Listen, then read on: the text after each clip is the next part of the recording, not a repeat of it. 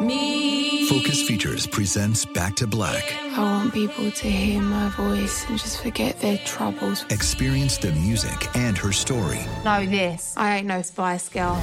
like never before That's my daughter. That's my Amy. on the big screen. I want to be remembered for just being me. Amy Winehouse, Back to Black, directed by Sam Taylor Johnson. Rated R, under 17, not a minute without parent. Only in theaters May 17th. This is your moment, your time to shine, your comeback. You're ready for the next step in your career and you want an education employers respect. So you're not just going back to school, you're coming back with Purdue Global.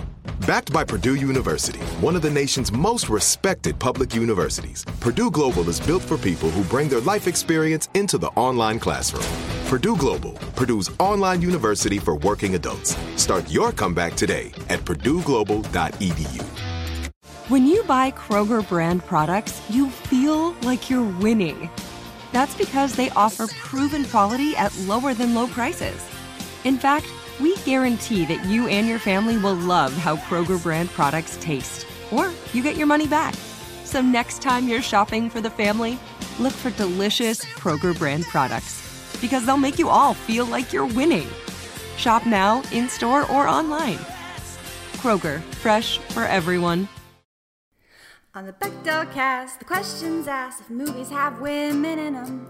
Are all their discussions just boyfriends and husbands, or do they have individualism? The patriarchy's effing vast. Start changing it with the Bechdel cast. Hello and welcome to the Bechdel Cast. My name's Caitlin Durante, My name's Jamie Loftus. and this is our podcast in which we examine movies. Uh-huh. Wow. Okay. Uh, should I keep going? Um, we examine movies from an intersectional feminist lens hmm using the Bechdel test as a jumping off point. I, I know what that is. Okay, uh, May I? Jamie, I'm going to hand it off to you. Wow, we literally sound like we're like on PBS. we're like doing a fundraiser. Um, yeah, I will. I will gladly pick up the mantle here. Um, Thank you so much. The Bechdel test is a media metric invented by queer cartoonist Alison Bechdel, sometimes called the Bechdel Wallace test, that requires that two, uh, for our purposes, our little, our little flourish, Our little spin on it. our little take on it. Everyone needs a little take on it. Here's ours. Uh, our version of the Bechdel test requires that two people of a marginalized gender uh, with names, by the way, mm-hmm. speak to each mm-hmm. other about something other than a man for two lines of dialogue. That's our little take on it. Wowie wow. Most movies don't do it. A lot simply don't. Or or this increasing trend that drives me, you know, just into the ground like a little screwdriver is they do pass the Bechdel test, but they still hate women. Like now it's like the whole thing where every director, I feel like most directors have some functioning knowledge of the Bechdel test at this point, except for Sofia Coppola. Um, which is weird because her movies usually pass, but like she Right. didn't know what it was. Uh, but now I feel like a lot of like misogynist directors do know what the Bechdel test is, make sure their movie passes it, but they're like, oh, but still, we're just gonna like brutalize every woman that's on screen. But did she ask for a like a pudding from her daughter? So it passes. Therefore, a feminist film, right? Hate it, hate it, but you know, what, what can you do? Who was the actor? I want to say it was Diane Lane, but before I, I'm going to confirm this. Wow. Are you about to just fully cancel Diane Lane live on the show? My mom loves Under the Tuscan Sun. You've got to be careful. Oh my gosh! Wow, we should Lane. have Jill on the podcast to talk about Under the Tuscan Sun. Under the I really can't think of someone more qualified to talk about Under the Tuscan Sun. Oh, okay, let me just Google this, and then, and if I'm wrong, I'll cut this out, and if I'm right, I'll say it. is it something nice about Diane Lane or something no, it's not. Okay. I'm I'm right. okay, here's what it is. Whoa. Diane Lane, she accidentally called the Bechdel test the rectal test. Wait. this happened a couple years ago. She was talking about the Bechdel test, and I think generally knew what it was. but didn't know what the what the name of it was, and she called it the rectal test. Uh, sometimes boomers really show up for you in a way that you didn't expect. Oh, Diane, you know, a, an effort was made, and I uh, I respect that. Oh, Nights and Rodanthe, people love Nights and Rodanthe. I'm like, she's been in every mom movie for the past thirty years. Wow. Yeah, was that a Nicholas Sparks adaptation? It was. I know that she fucks Richard Gere in it. Yes, it is a Nicholas Sparks one. yes. Mm-hmm. Wow, Richard Gere and Diane Lane fuck a lot in movies. This doesn't pass the Bechdel test. Well, or nor does it pass the rectal test. So here's okay. Here's what happened. Diane Lane was doing an interview with Vanity Fair. She was mm-hmm. talking about House of Cards. She Oh, God. She says, "Oh, but the show doesn't pass the rectal test, right? Am I saying that right?" No. the fact that it was for House of Cards makes it 10 times more cursed on top of that. Oh my God. What? She. Oh. Good for her. Um, yes. Should we talk about today's movie? Yes, I'm so excited. So, our guest today, a returning guest, a friend of the show. He's a comedian. You remember him from our Men in Black episode. It's Sam Ike. Hi, Sam. Hey, hey, Welcome thanks back. thanks for having me back. I appreciate it. So Oh, excited. we're delighted to have you. I love Diane Lane. Oh, Really? Wait, what's your favorite Diane Lane performance? Uh, I would go Unfaithful or Under the Tuscan Sun. Right, unfaithful. Yeah, yeah. That she's fucking Richard Gere in that one she's too. fucking Richard Gere in that one too. Yeah, she's fu- wow. yeah, she's fucking a lot in that movie. Uh, yeah. yeah, she's fantastic in it. Um, she, I mean, I don't know if there's a bad there. There are movies where Diane Lane is in it and it's not good, but I don't know if there's a bad Diane Lane movie. Okay, sure. I do. I feel like generally her starring vehicles are either really wholesome or like so aggressively horny. Yeah. Under the Tuscan Sun is like the best mixture of Unfaithful and Nights in Rodanthe. It's like the it's the Venn diagram of the like what is it that purple? It's the it's like the yeah, it's like the Georgia of Diane Lane. Oh my God. gosh. Okay. I'm, I Um, feel. I feel a, a Patreon theme coming on. It, it turns out there's a lot to say about Diane Lane, more than I realized. Diane December, maybe? Yeah. I, what if we were like, we're not covering Hal- oh, not Halloween, like a holiday movies this year. We're covering Diane Lane movies. That's Hey, we're going to run out of holiday movies eventually, so we're going to have to pivot to something. God, I hope so. But as long as Vanessa Hudgens keeps, you know, appearing in front of a green screen, there's still going to be holiday movies. Yeah, the, yeah, holiday movies are never going away. They're Mm-hmm. never going away. It, that's one genre. It's like I think it's like holiday movies and horror movies. Those two are never going to go away. I'm fine with it. I'm like, you know what? They're always going to be mostly bad, and I'm usually going to watch them. Yeah. And you really need you need just one location. You know what I mean? As long as you mm-hmm. got a place where you can put a fucking tree and somewhere and so, and somewhere where you can like you need the woods, right? You need somewhere where you can kill someone in a remote place for a horror movie. Hmm. And then you need a place where you can have a Christmas tree and you can do a Christmas movie. like, It's like a pretty COVID safety friendly genre. yeah, too. yeah, true. exactly. Yeah. yeah. Oh man, one of the best genres for COVID. Oh, that's so, like what a really that's so depressing. But sad- also it's like we were talking about this on the on the Patreon a couple of oh during December where it was um some some of the like low rent uh, holiday movies I watched this year you can tell they were shot with COVID restrictions because they'll be like like there'll be scenes that take place adjacent to a party but you never see the party because there's no party like just Right. and then you can hear like party dot you know mp3 kind of playing in the background but it's just two people in a room because Uh-huh. it's not safe to have anyone else there Hmm. oh what a time to be alive wow. happy belated birthday diane lane she just turned Oh. 56 this week. Oh wow, incredible! Happy birthday! this is a Diane Lane podcast now. Yeah. so let's talk about today's actual movie, which does not star Diane Lane. It doesn't. Uh, it is the movie Hollywood Shuffle. Sam, tell us about your relationship with this movie. Um.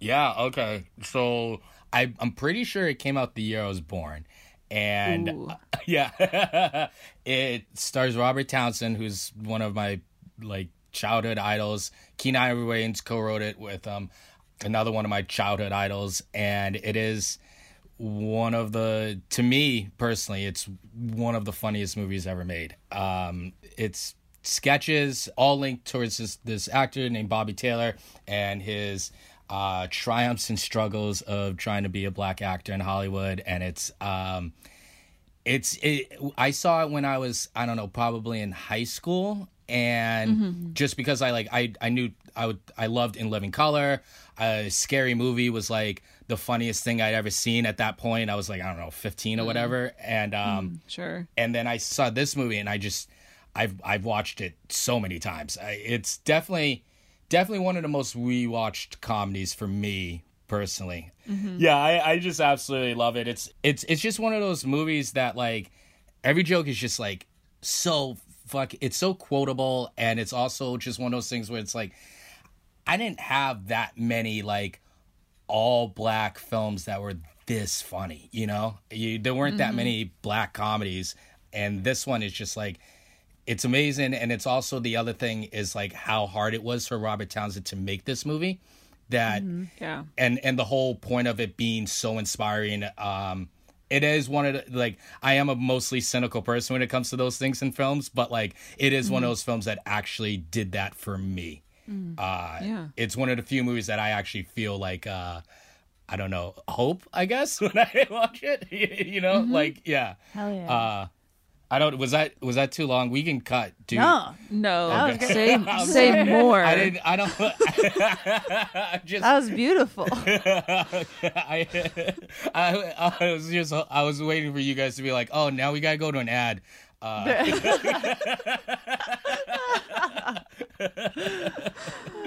No, that's great. Um, Jamie, what's your uh, relationship and history with this movie? Uh, I'd never seen this movie before. I know uh, I knew of Robert Townsend because I used to watch reruns of The Parent 'Hood when I was little. So that was primarily how I knew who he was was via Parent 'Hood uh, reruns. But I, I didn't honestly know that much about like what his background was and this movie is so fucking good. Like I'm disappointed in myself I haven't seen it sooner. It was so much fun. It's so like the story behind it was really cool and i feel like um you know if you haven't seen this movie you should stop the podcast and watch it now. It's on pluto tv you have no excuse not to watch it. I watched it on uh, Kanopy with my library card, or not? Is it Ooh, Kanopy? Or. Hoopla? Maybe. I think it was on Hoopla. you've read a book. That would i that would be better than pluto tv because it just we were talking about this off mic. Pluto tv is such a cursed application what was your experience with this movie caitlin I saw it in college as a part uh, where I did go not once but twice. I of course hate to bring this up, but in my undergrad education, I was taking like a film studies or a film history class, and they were just kind of running through the whole like American film his- history, and this got shown, I think, as a movie because we there was like a section on blaxploitation films, and then I think this movie got shown to uh, us because it was like, and here's a response to like the blaxploitation movement. So I saw it then, and I remember thinking it was super funny and just like really poignant. But I I hadn't watched it since then, mm. so I was excited to revisit it, and I think there's a lot to talk about. And Yeah. I'm excited. There was one. There's. I usually like. I don't know. Sometimes when there are sketches in movies, I get turned off, but it works so perfectly in this movie. Like it's mm-hmm. so, and all the sketches are so funny. Like, Yeah. Ah. yeah. It, and it's one of those things where it's like, it, it's interesting now watching it because like every aspect of Hollywood Shuffle is kind of like integrated in different mediums where there wouldn't be a movie like this anymore. Like there's a podcast about mm. these subjects. There's more sketches on YouTube of this. Like every part of it mm-hmm. is like broken out in a different way now where uh mm-hmm. It's just it's such a interesting time capsule and it's also so fascinating how much of it holds up, you know? Yeah. And not to say there are parts of it that don't hold up there. What? Oh yeah. Hold on. We'll talk about them. I had no notes. Uh, but yeah, it was. I, I love. I mean, it was like I kind of wish I like I had watched this in film school because it literally is like a mini film history, like the funniest version of it. Yeah. I don't know. For sure. Should I do the recap? Let's do it. And we'll go from there.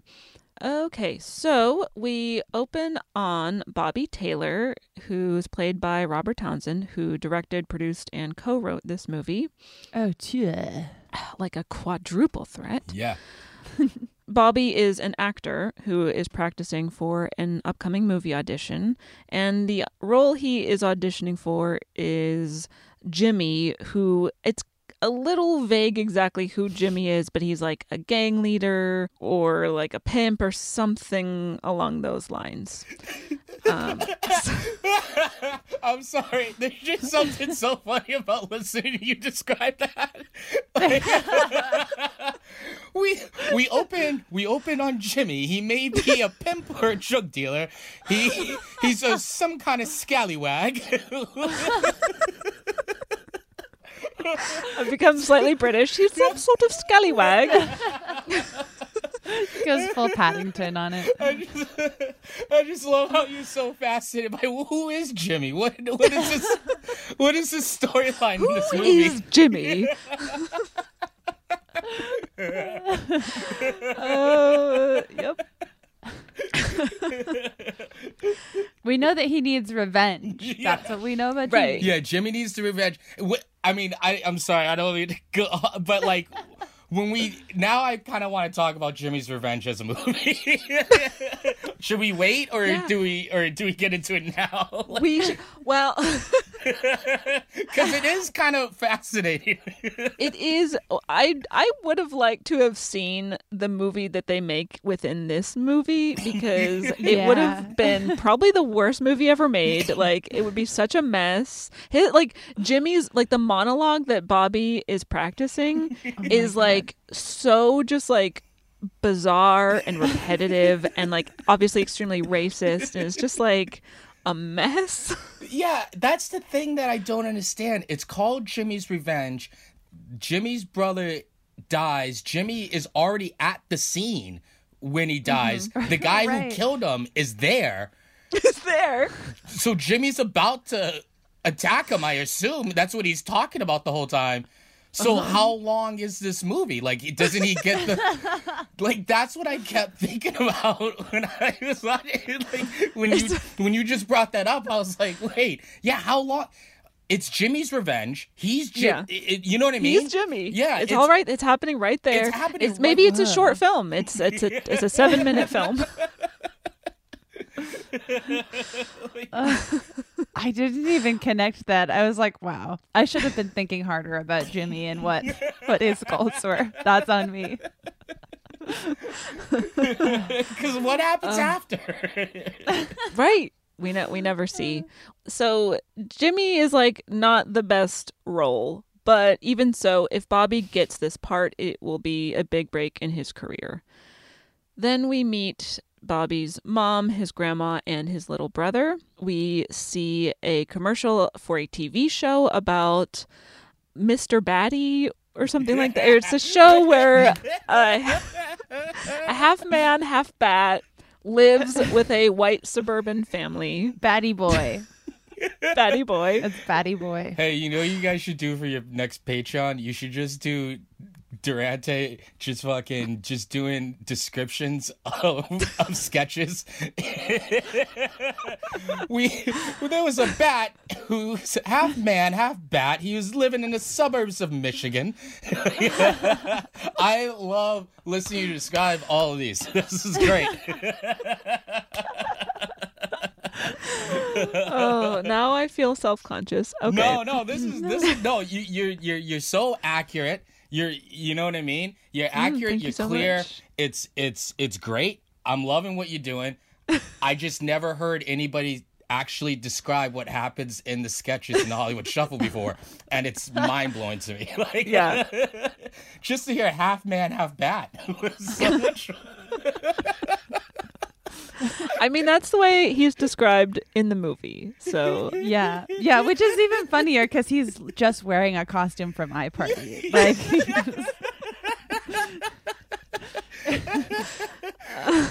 It's. I I wish that's another thing. What's the background on Batty? Like how? why is he with know. that family? Like, I don't know. how did he get there? is it a Fresh Prince of Bel Air situation where he was like Does he?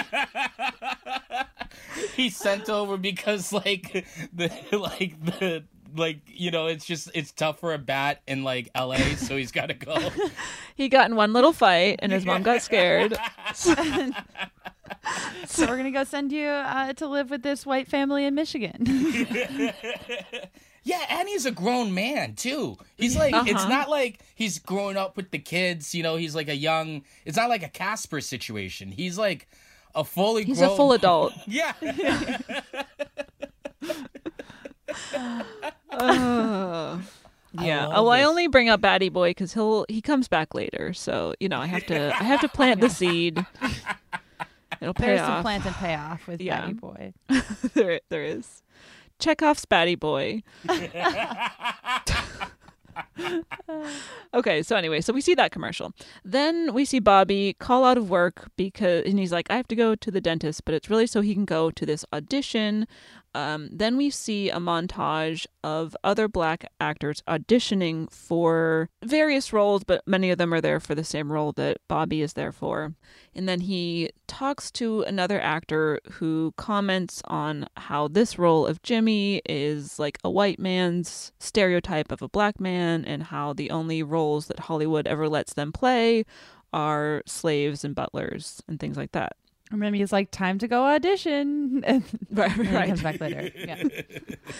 Then we cut to Bobby having kind of like a daydream fantasy thing, which uh, which is a commercial for Black Acting School, which I think is one of the most famous scenes from this movie. Yeah, Where basically it's a school where white teachers teach black actors how to play criminals, gang leaders, pimps, drug dealers, all manner of roles like that. it's such a great scene. It's Yeah. so good. It's It's, so, so good. and knowing that I didn't know that like Robert Townsend was like a Second City guy, and knowing that made it an even better viewing experience.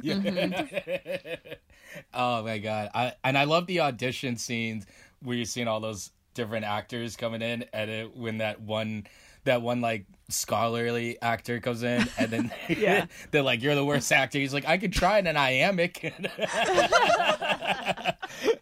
then when they That's had such a the, good joke. then when they had the actual gang member, he's in and he pulls out the knife, and I was like, I was like, this is this is it. It's oh. It's such a great sequence. Sorry. Yeah, yeah, yeah, yeah. Yeah, I want to talk all about that because there's like a lot of really good commentary in that montage that we'll we'll discuss. Yeah. Um, so then Bobby goes to work at the hot dog stand where he works, and the actor who plays Batty Boy shows up, and Bobby is like, "Hey, In like a gigantic limousine. He's yep." great. And Bobby asks him about acting and how can you tell if a script is good? And Batty Boy is like, well, if your character doesn't die, then it's a good script. And we're like, oh, wow, the bar is low. Um, then we see we see a scene where Bobby has like been playing basketball with his friends and then they talk about how there needs to be more black film critics and then we cut to another kind of fantasy daydream of Bobby's about these two black guys who sneak into movies and then review them. And then we see knockoff versions of Amadeus, Indiana Jones, Dirty Harry, and then a zombie movie. Mm. Then Bobby gets a call from his agent saying that the casting directors at the audition really liked him and that he has gotten a call back, but they're looking for an Eddie Murphy type. So then we get another dream sequence where Bobby's at his callback saying that he doesn't want to be Eddie Murphy, he just wants to be himself, but then he like can't help but to do an Eddie Murphy impression. It's great. And then this is the same year that Robert Townsend directs Raw. Like Yeah. it's all yeah. it's so good. Are you reading this? I- I wrote this down and yes, I am reading okay. it. okay. I was just thinking. I was like, holy shit! Did it was like I was like, did you you just rewatched this like yesterday? Like, I was like, you can recite this whole thing. Sam, I write it down. Otherwise, I will forget everything. Um, yeah, I, re- I read that Eddie Murphy saw Hollywood Shuffle and like demanded that Robert Townsend direct his stand-up special. Oh, That's the best. Like Yeah. And then I, I didn't know that I don't know. I just like did a deep dive on Robert Townsend last night because I'm like, how, I just know him as the guy from The Parent 'Hood. Um, where like when he was like in his early 20s, he was like passed over for SNL in favor of Eddie Murphy. He just like Eddie Murphy Ah. was like haunting his life, and then they became friends. It was great. I love that. Yeah. Um, okay, so then we see Bobby quit his job at the hot dog stand, banking on making it as an actor, and then he visits his uncle at a barber shop and he's he expresses some concerns about, oh, what if he's not good enough? What if I don't make it as an actor? He goes to his callback and nails it and he gets the part and he celebrates with uh, his girlfriend, I think, uh, Lydia. Yeah, we're supposed to think she's an important character because she's on the poster for the movie, but uh, But I can't name one thing about her other than she certainly is a girlfriend. Yes. they watch a detective movie with his grandmother who comes in and sits between them. And then we get a sequence of this detective movie that they're watching where Robert Townsend plays like a film noir detective solving a murder. Then he's about to go in for his first day of shooting this movie, Jimmy's Revenge, which again is a seven minute short film. We've decided. and he reads this note from his little brother about how his brother really looks up to Bobby. And then Bobby overhears his grandma talking about how she doesn't want him adding to the negative portrayals of black people in movies, and she thinks he should get a job at the post office. Then he shows up to set and he hears that the NAACP is going to picket the movie because of its racist stereotypes. So then we see another dream sequence where he's being picketed, and then his grandma and his little brother and his girlfriend disown him. And then they kill him.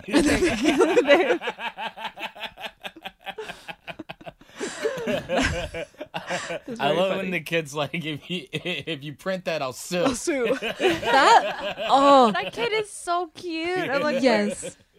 where are they now? The You character's know? name, I forget his little brother's Stevie, right? Stevie, Stevie is so cute and funny, A plus child actor. truly. So then we're back in reality. He shoots a scene from the movie, but his character is just so reductive, and the direction he's getting from the white filmmakers is very racist. And his grandma and little brother are so disappointed in him, and he's disappointed in himself. So Bobby quits and walks off the set. Then there's another dream sequence where he's imagining himself in all of these awesome movie roles, and then he imagines himself winning an Oscar. And then the movie ends with him doing a commercial for the post office saying, you know, if you can't take pride in your work, you can always get a job at the post office. and that's how the movie ends. Except for that song at the end. The song during Oh, the so, and then credits. right. Then there's a fun like moral of the story song over the credits. and then the movie ends. And before that, there's the Hollywood that that credit sequence. They have that song "One in a Million, and it's so good. I love that. Mm-hmm. I love that song. And they play it at the beginning of the movie too. It's Yeah. Oh, it's delightful. This, yeah, just a great soundtrack. What a way to bookend a movie. so that's the story. Let's take a quick break and then we'll come back to discuss.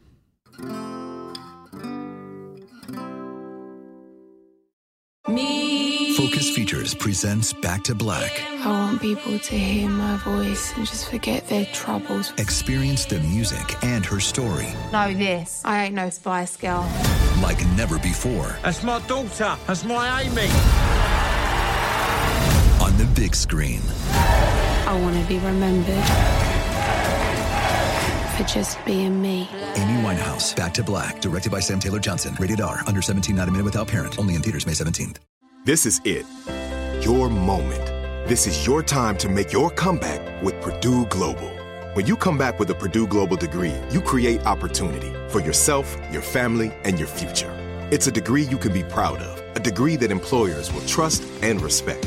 Purdue Global offers working adults like you over 175 flexible degree programs to meet your specific career goals. These include associate, bachelor's, master's, and doctoral degrees and certificates. Purdue Global degree programs range from nursing to business to communication and more. Whatever your interest, we have the degree that will move you forward. You have the knowledge, you have the experience. Now it's time to get credit for the work you've done and earn the recognition you deserve with Purdue Global, Purdue's online university for working adults.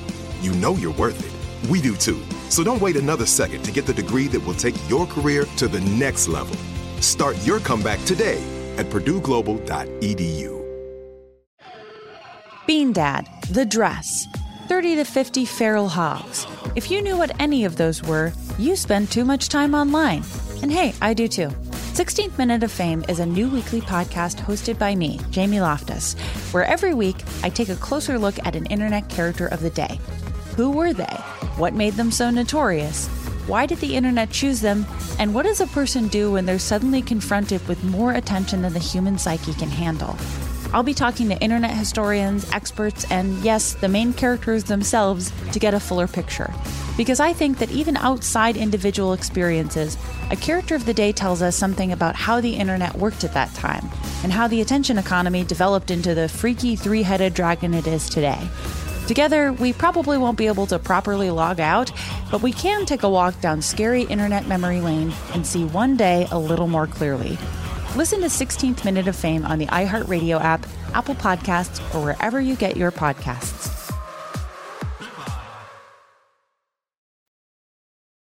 And we're back. The initiative. Wow. All right, and we're gonna take a quick, quick commercial break. I always wanted to. I always wanted to say that. well, I'll cut I'll I'll splice that audio oh, into Oh, the no. next time we have it. No, I'm doing no, it. it won't. It won't. It won't feel organic. It will. it's. It won't feel right. Okay. Well, we'll we'll figure we'll figure out a way to make this work. I just want to earn it. I want to. I want to have that ability to just be like in the middle of this podcast, be like, "Oh, I think it's a good time for a break." Oh, well, Make the call. well, we'll leave this up to you, Sam. So you better not screw it up. Oh man, I'm gonna forget so quickly. It's gonna be like that four or five thing again. Okay. Well, now that we are back, thanks to Sam taking the lead. um. so, I mean, this movie is just like it's one big string of commentary on the way black people are represented in Hollywood. Like that's very clearly the agenda of this movie and that is very clearly what's coming across. So, yeah, I kind of just made a list of the different things that we get commentary on. Um so basically You guys brought like Google Sheets and shit. This is Oh, awesome. We bring I'm telling you, Sam, we write we things bring down. notes. we simply bring Yo, you guys got mad notes, dog. Yo, yo you you brought mad notes. This is yo for real, for real. This is like no lie. This is like wow. All right. Yeah, well, Hell yeah. So there's effective commentary on obviously the roles that tend to be only available to black actors, such as Yeah. especially. So this movie came out in 1987. This is more true then than it is now, but a lot of these things that get commented on are still current problems in Hollywood 30 years later. Yeah. So the roles that tend to only be available for black actors, such as playing slaves, pimps, gang leaders, drug dealers, any kind of criminal, really, mm-hmm. and just commentary on how damaging that is to black people. There's commentary on the expectation of white filmmakers for black actors to like act more black, quote unquote, mm-hmm. or to mimic an existing bankable movie star who is black rather than like let black actors just like be themselves or like figure out their own brand and there's all that mention of Eddie Murphy of course and how Right, like they they just reference black actors who have already tested well with white audiences. Right. And they don't want to stray outside of the black actors that they know test well with white audiences. Mhm. And then as far as like the, when uh black women are auditioning for these parts, it's like they're always about to be murdered or assaulted. Like there's not even there's it's it's even worse. Mhm. Yeah. There's commentary on light skinned black actors. We see two light skinned black guys at this audition at the beginning of the movie. One of them is saying how, like, white casting directors were telling him that he wasn't black enough for the part. The other one is saying how, like, they weren't sure if he was black or not. And then he says how he uses suntan lotion now. And I wasn't was the implication that he was like intentionally trying to keep himself as light as possible so that he could pass as white and then therefore get more roles Yeah. was I- that what was happening there I- okay I, think the I think he was trying to say he was trying to like come off as like like dark skinned Italian or something like that. uh-huh Yeah, I got it. I'm pretty. I think that's what it was said. I don't know. I I I didn't fucking bring notes, dog. Like I I feel so. Where are your yeah, notes? Yeah, like like yo, I fucking I I did not bring notes, and I feel bad. Don't worry no, about it. Oh my god, no. I, I liked I mean it was the uh colorism came up a bunch Mm-hmm. throughout this movie. It comes up in the um in the black acting school sketch as well. Like Yeah. it comes up all the time and we we were I don't know, we, we were just talking about colorism in our Selena episode a couple of weeks ago. Mm-hmm. And this is a movie that literally lays out all of those talking points in the funniest way possible. It also overlaps with like how uh, Latinx actors are stereotyped because they like end up casting. I think in Jimmy's Revenge they end up casting light skinned black actors to play Latinx roles, and like mm-hmm. it just becomes a just a, a big racist mess. Like it's Right. just, and and it's all like laid out for you in. I don't know. I had to like rewind a couple times because I was like laughing eh, eh, because it's funny, and then I was like, wait a second, they just said something really really important, and then I had to like do a do an intellectual watch after after. Yeah, it's the kind of thing of it's just like any minority would do, you know, and Uh-huh. and that was and that's like that's something that it still didn't change at all, really, in the '90s. You know, it was um, in the uh, black acting school. Like one of the things that always like strikes me, one of the things that's like always so funny with the black acting school is just like when they have the white actors show the black actors like how to walk and stuff. Oh yeah. Uh, it's like it's just it's just my it's it's one of those things that's like I'm watching this movie and I think about like what it is now 30 years later and it's like that's like the equivalent of like when white people are like oh yeah you talk white like you know like it's that same kind of mm-hmm. it's that same kind of thing. Yeah. And like you see Bobby like in a bunch of different scenes having to code switch from just like the way he normally talks to the way the white filmmakers want him to talk when he's like acting in the audition or like on set Yeah. because they want him to be more of what they think a black person is and how they think a black person talks. And there's even a line in the end credits song where one of the white filmmakers says that he learned about black people from TV and he's sort of using that as like his defense and his excuse but those racist portrayals influenced his racist portrayals so you know you just get this like never ending cycle of negative representation in media Yeah. because rich white people are making all of the decisions Oh, and and just the idea of Jimmy himself, like the the character of Jimmy, like this. I this podcast is mostly going to be about Jimmy's revenge. Uh, Yeah. We should we should just title this Jimmy's revenge. uh, but like Jimmy's revenge, it's like he audi- he brings to it in the audition such a ridiculous like stereotype because he knows Mhm. that's what would appease them. Right. Yeah. Because like Jimmy in and of itself, if you just like it's like, oh yeah, this could have been like a tough guy, but they like purposely want this like foolish, you know, buffoon, and it's like, yeah, that's that's a part that's like always got to me. Hmm, definitely. And there's commentary in this movie as well on black actors resenting these like racist stereotypical roles that mm. they are presented with and not wanting to play them but having to do it anyway because they need work they need to be able to to support themselves and those are the only roles available to them so they Yeah, can't like turn that- them down even though they're so regressive and reductive. Like that actor mm. who's like who keeps going to Bobby and being like, I can't believe that someone would do this part, and then he's like, I I'm going. and, and then he takes it because He comes- right. yeah. And i like doesn't he it's it's him who comes back at the end Yeah. right? And Yeah. like he he goes back he's just like clearly resentful that bobby has gotten the part but trying to like high ground it. He's like yeah i don't know if i would have taken on such an offensive role but you know. But he's there in the same movie doing a smaller role.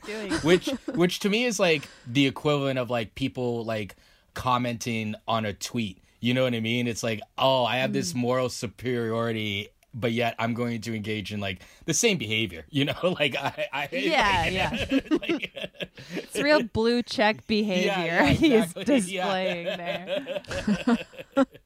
Yeah I, I think that the way that this movie kind of lays out just the predicament that bobby and all of these black actors are in is like even with how they're received by the black community like it's they like you just can't win because it's like okay if you want to be an actor there are only these offensive roles available. Mm-hmm. So the option is to either quit what you're passionate about mm-hmm. or play the game and then now like your grandma doesn't respect you and like Right. that like that is so i don't know like i'd never seen that laid out so well Yeah, I, I completely agree, but I, I think you're also forgetting about the third option, which is to be the best actor in a post office commercial. And It's true. if you that's always an like option. the third option is you can be Flo the progressive lady of the US Postal Service. and if you could pull if you could get that, I mean it's kind of the best of both worlds. So like let's always remember the third option is always on the table. yes yes yes yes yes yes yes that is that is the hero's journey here I like to think that's the only commercial he ever does too, and he just makes bank. You know what I mean? I mean, it's like the residuals uh, had to have been sweet on that, and it was timeless. It wasn't a dated looking commercial. Anytime I hear about people being in commercials, I'm like, holy shit! Like, it's ridiculous money. I'm. I hope that he bought a house with his postal service commercial. yeah because you know how Canon. federally funded the united states post office is just paying millions of dollars to advertise all the time That's true. Hey, sent any mail lately? Ah, I love it. Yo, people need stamps and they don't know where to go. That's where Bobby oh, comes this in. is a this is a great time for Nad. If you're looking for stamps in your town hall, but you don't know where to go in the middle of your place of business, you can always go to the post office. Wow. Sam, a ringing endorsement of the United States Postal Service. You can cut that. out. You're gonna cut that. No, I'm keeping it. No, I'm No. keeping it. Also, the post office is having a bit of a moment right now. Mm. So, Yo, you know, people are about the post office. I've seen people in post office crop tops. I'm like, what is going on I, here? I bought so much post office merch pre-election. Uh, it was yeah. But I want to talk about I think like the real third option here, which is to do what Robert Townsend did, which is he like wrote this movie, co-wrote this movie, directed it, produced it, funded it himself. Mm-hmm. It only had a $100,000 budget. The movie made 5 million at the box office, which, you know, isn't a lot of money, but comparatively for the mean, small that's budget it was on, Yeah. it was like considered a big success. And then he got an amazing career out of it. He was Yeah. like directing Eddie Murphy specials by the end of that calendar year. Like mm-hmm. that's amazing. So it's yeah, and I wanted to I found an article Vanity from Vanity Fair. Yes, I love when we Wow. find the same Look research. at us both finding the one article. that's Yo, your note. You guys take so many notes that your notes come together. Like that's your notes are symbiotic. It's like Venom and Tom Hardy. wow, I I was not expecting you to use that reference. Yo, me either. you think you think you think I came in here with notes? Nah. Nah, man. I'm I'm straight up improv and, and that's the best I could come up with. A Venom reference. Incredible. I did not pre-plan a, ve- a Venom reference. that's the new like y- that's like the new yin and yang. It's just Tom Hardy and Venom. Oh wow, we have fun. But yeah, that that Vanity Fair piece is great. The, yes, yes, yes. um, I wanted to read a little bit yeah. from it just to give a little bit of background on Robert Townsend and sort of like how this movie came together. So, the article is entitled 30 Years Later The Searing Critiques of Hollywood Shuffle Still Sting. Uh, quote Townsend was inexperienced. He didn't go to film school and hadn't directed a short film, so he had not directed um, Jimmy's Revenge before. Um, but he still snuck it in there. yeah, yeah, yeah, yeah. It's like Mank. Uh, uh, he didn't go to film school and hadn't directed a short film, but determined to tell a story about being marginalized by the industry. In 1984, he had a small role in the Oscar nominated A Soldier's Story. I told my agent I want to do more movies like this, Townsend tells Vanity Fair. My agent was like, Robert, they only do one black movie a year. You just did it. Be happy. But Townsend wasn't happy, so he talked to his friend Wayans, whom he'd met at the improv in New York. I thought my dream of being an artist was dying because at the time, the only roles Keenen and I were auditioning for were slaves and pimps and stereotypes of basketball players who couldn't read, Townsend said. It was all the negative stuff. And then Keenen and I started talking, and I was like, we should do a movie about our lives. That's how it started. And then they wrote the script together without any studio backing, though Townsend was faced with financing the film on his own. Uh, he says, quote, the idea of somebody writing, directing, and producing and starring in a movie, especially a person of color, wasn't heard of. Everybody said the bar was so high you couldn't get in if you didn't have millions and millions of dollars. Uh, and then he eventually uh, raised $100,000 to make Shuffle using money he earned from acting gigs as well as credit cards. End quote. So, The rest is history. rest yeah, is I, I. I love the story of how this movie was made and that it actually I mean it's it is kind of like that thing that we talk about on the show pretty frequently is Hollywood refusing to make a movie that audiences clearly want to see because once it is made, like against all odds, it does super well. And like mm-hmm. this made back its budget 50 times. Like it launched the career of, of a few different people and like it it's always so frustrating. Like when you're mm-hmm. like, why why wouldn't you just make a- a movie with a black auteur? Like why? Why? Yeah. And it's that like Van Gogh thing of like you know, Townsend never really got the credit for this movie, and yet it's like it's such a cornerstone of like so much that comes after it, you know? Mhm. And uh it's it's it's really amazing thinking of like how much stuff has been made and it's like, oh, this is this seems like a thing from Hollywood Shuffle and how many careers were made from it. Yeah, it's it's really like amazing. Then when you look at Townsend's career after this movie, it's like he for the most part doesn't make he doesn't make a movie like anything that he actually lampooned in Hollywood Shuffle. And that's one of the most like amazing things about his career is like he kind of stuck to for better or for worse he stuck to the Hollywood Shuffle. Like he he Mm-hmm. you know he makes like a biofilm he makes uh, a, a family sitcom a black superhero movie you know it's Mhm. it's like it's kind of like it's kind of remarkable that he actually like still stuck to those principles i guess Yeah. Yeah, he's a man of integrity. I love. I'm like, oh, he's great. Um, and then and, and and I guess just going off as as amazing as it is that he was able to make this movie the way he was, it is like it's both inspiring and kind of like it front because we've heard this story of like marginalized filmmakers having to like jump through all sorts of hoops financially and production wise in order to get their first movie made Mhm. and then you hear other stories of like Wes Anderson was just handed 10 million dollars Right. he couldn't even write uh, on paper and they said this boy I like I like the cut of his jib and he seems like he'll come up he'll come up with something and Right.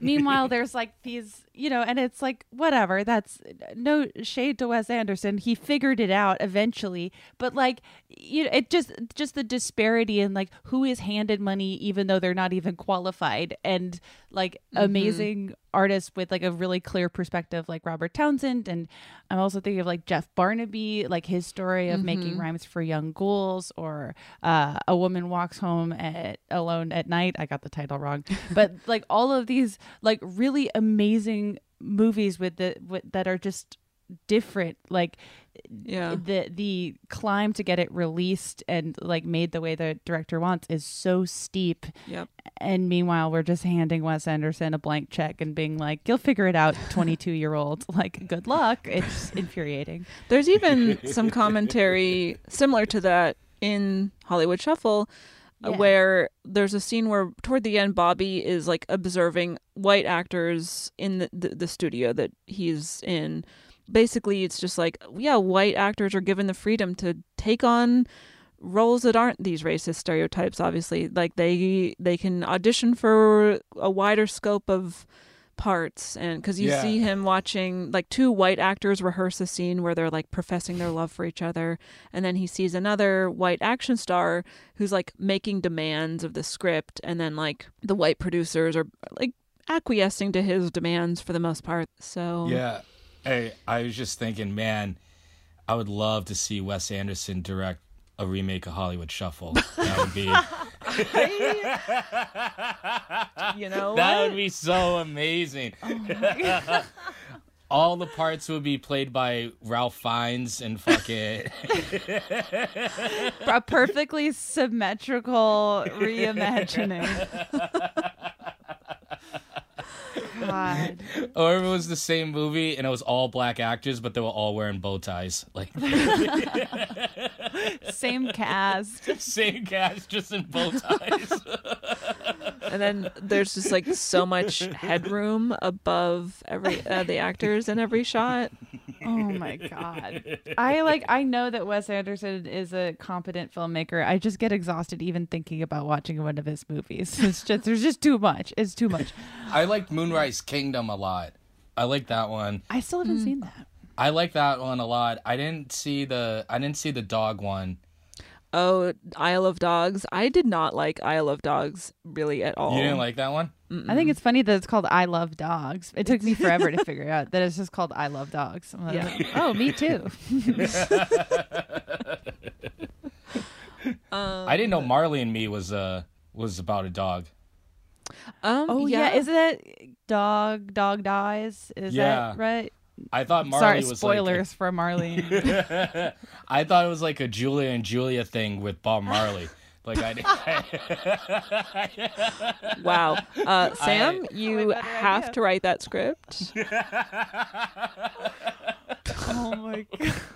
just Amy Adams, just being, just being like, I love weed. Like, It's the exact same setup as Julie and Julie. exact same movie. Oh, I really Wow. want to see that. hey, Sam, this would be a, a really interesting time to um, take an ad break just in case Oh, you wanted to. Hey guys, you know what? This conversation is great, but you know what's even better? What? Ads. We should take. we should. We're gonna take a quick commercial break, and we'll be right back, folks. Incredible.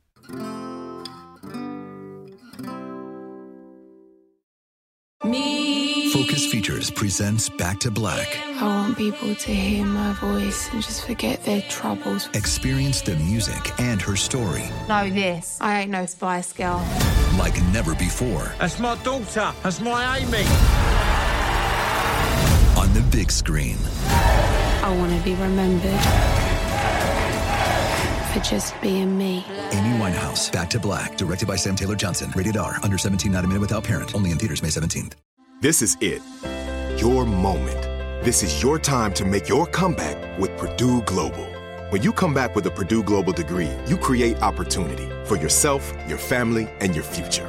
It's a degree you can be proud of, a degree that employers will trust and respect.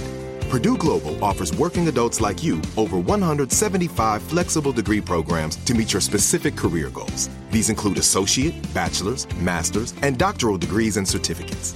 Purdue Global degree programs range from nursing to business to communication and more. Whatever your interest, we have the degree that will move you forward. You have the knowledge, you have the experience. Now it's time to get credit for the work you've done and earn the recognition you deserve with Purdue Global, Purdue's online university for working adults. You know you're worth it. We do too. So don't wait another second to get the degree that will take your career to the next level. Start your comeback today at purdueglobal.edu. Bean Dad, The Dress, 30 to 50 Feral Hogs. If you knew what any of those were, you spend too much time online. And hey, I do too. 16th Minute of Fame is a new weekly podcast hosted by me, Jamie Loftus, where every week I take a closer look at an internet character of the day. Who were they? What made them so notorious? Why did the internet choose them? And what does a person do when they're suddenly confronted with more attention than the human psyche can handle? I'll be talking to internet historians, experts, and yes, the main characters themselves to get a fuller picture. Because I think that even outside individual experiences, a character of the day tells us something about how the internet worked at that time and how the attention economy developed into the freaky three headed dragon it is today. Together, we probably won't be able to properly log out, but we can take a walk down scary internet memory lane and see one day a little more clearly. Listen to 16th Minute of Fame on the iHeartRadio app, Apple Podcasts, or wherever you get your podcasts.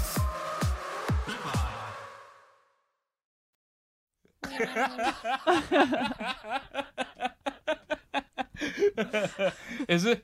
Is this going okay? I'm sorry. I, Oh my god, I'm having an absolute ball. I just feel like I just I just feel like your your uh, listeners are gonna be like, what the what the hell? They let the guy do the ads now?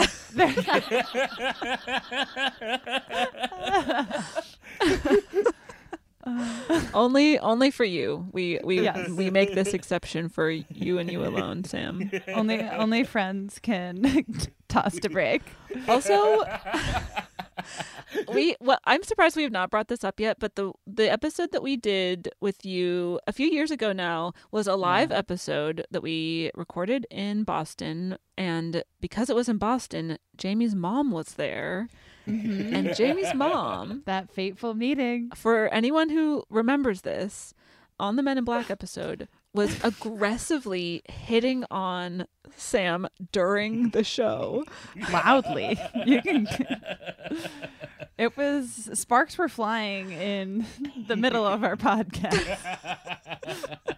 also, the room that that was like the the the smaller theater at Improv Boston, like you you can't overstate how physically close the audience is to you. Like, so my mom could have just reached out and like held your hand. Like, uh, yes, yes.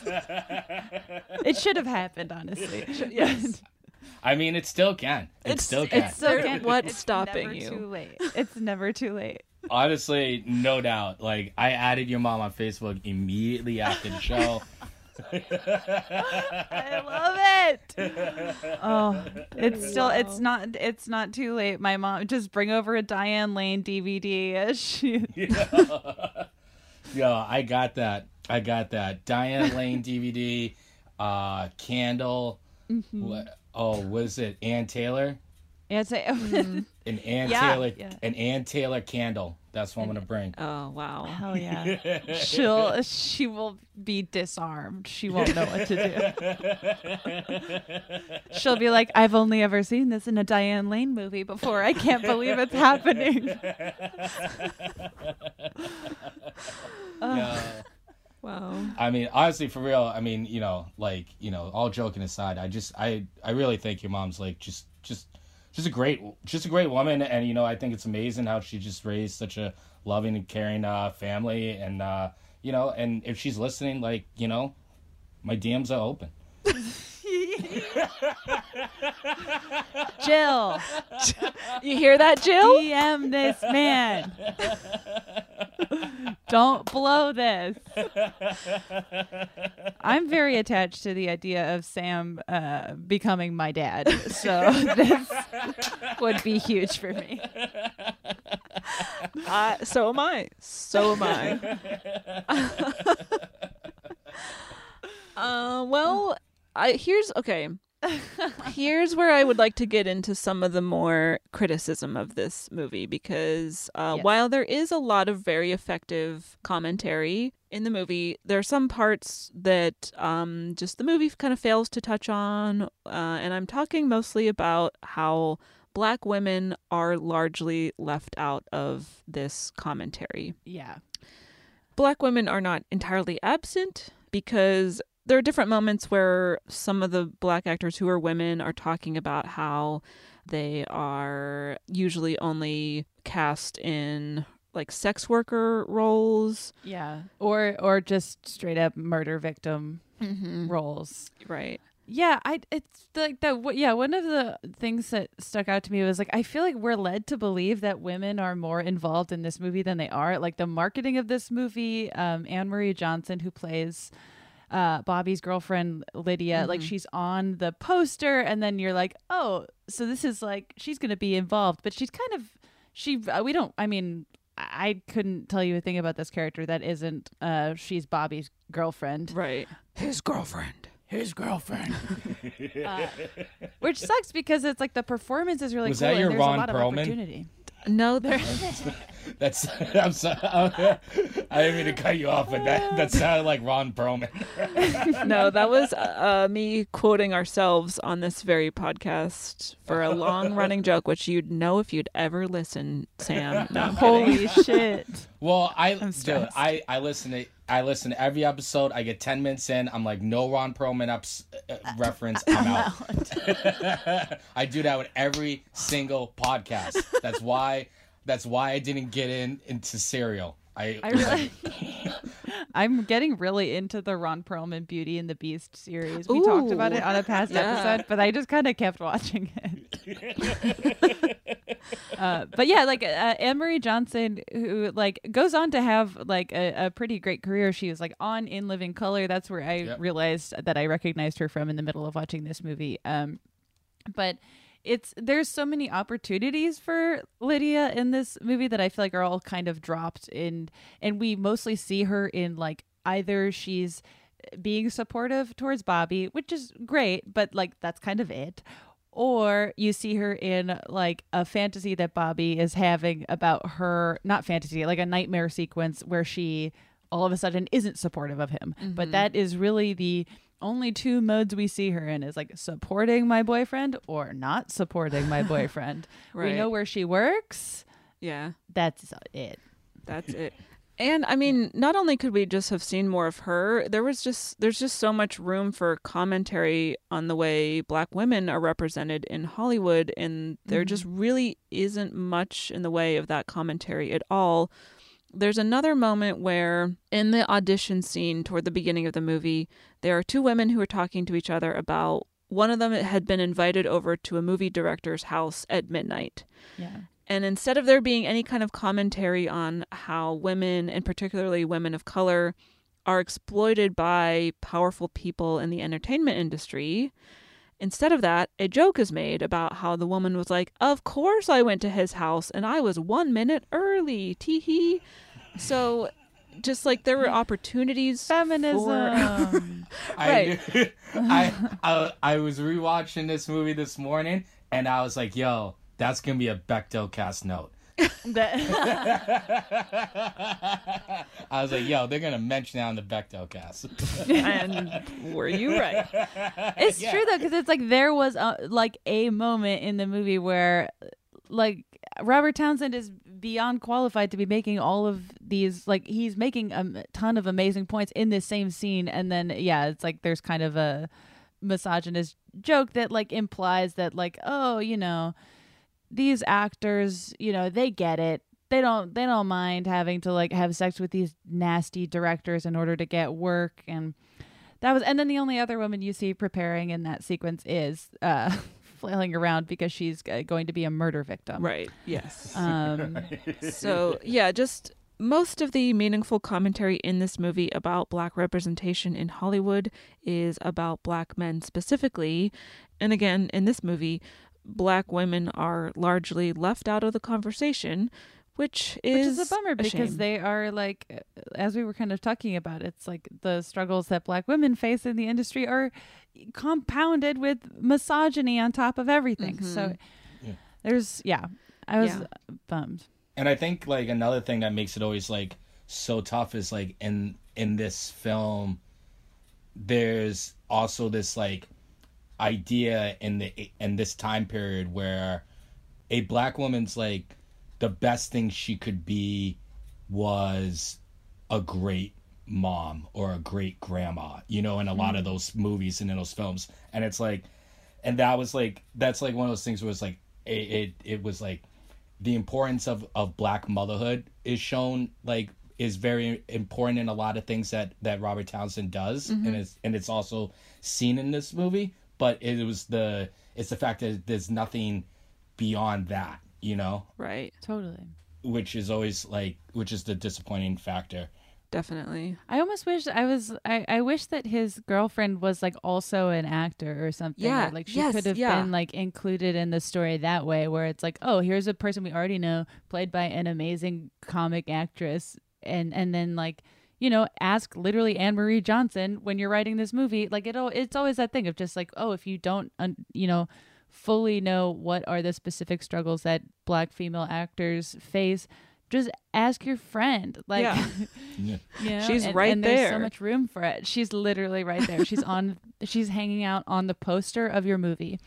Um, But yeah, that's a great th- like if if she had also been like a struggling actor auditioning for roles that were largely racist stereotypes, like that could have opened up all those opportunities for much needed commentary on that very topic, but and it would have just like made their relationship a little more interesting too. Cause, Yeah. Uh, because all we know is like they're dating. They love. They love each other, which is like great. But like they, it would be cool if they had like that. Like they bonded over this like shared frustration and struggle as well. for sure.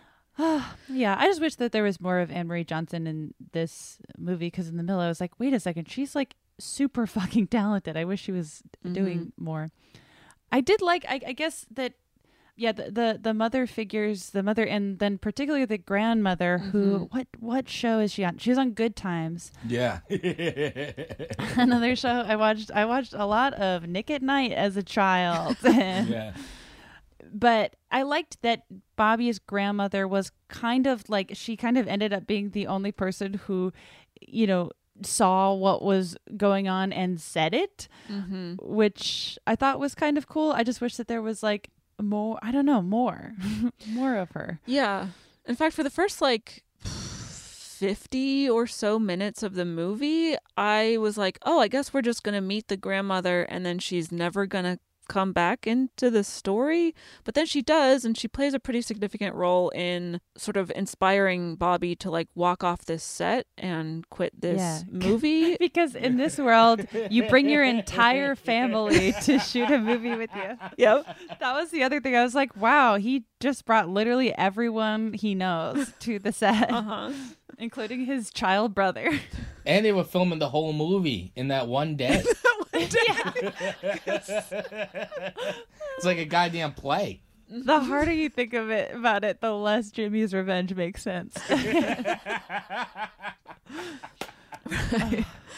but yeah, so I like that the grandmother character becomes important and a lot of what she says is like again part of this important commentary that's happening in the movie. And then there's even like a nice conversation between her and Bobby's mom where she's saying like I don't want a grandson of mine to be adding to all this negative imagery of black people in media. And mm-hmm. her- his mom is like yes everything you're saying is right but also it's work. Like he needs to work and if this is his chosen line of work like he's got to do what's available to him. And so there's like that you know the push and pull of do i take a horribly racist role or do i you know like abide by my principles which means never getting work and never making money? So it's like this whole the just a tug of war kind of thing with your own conscience but um yeah.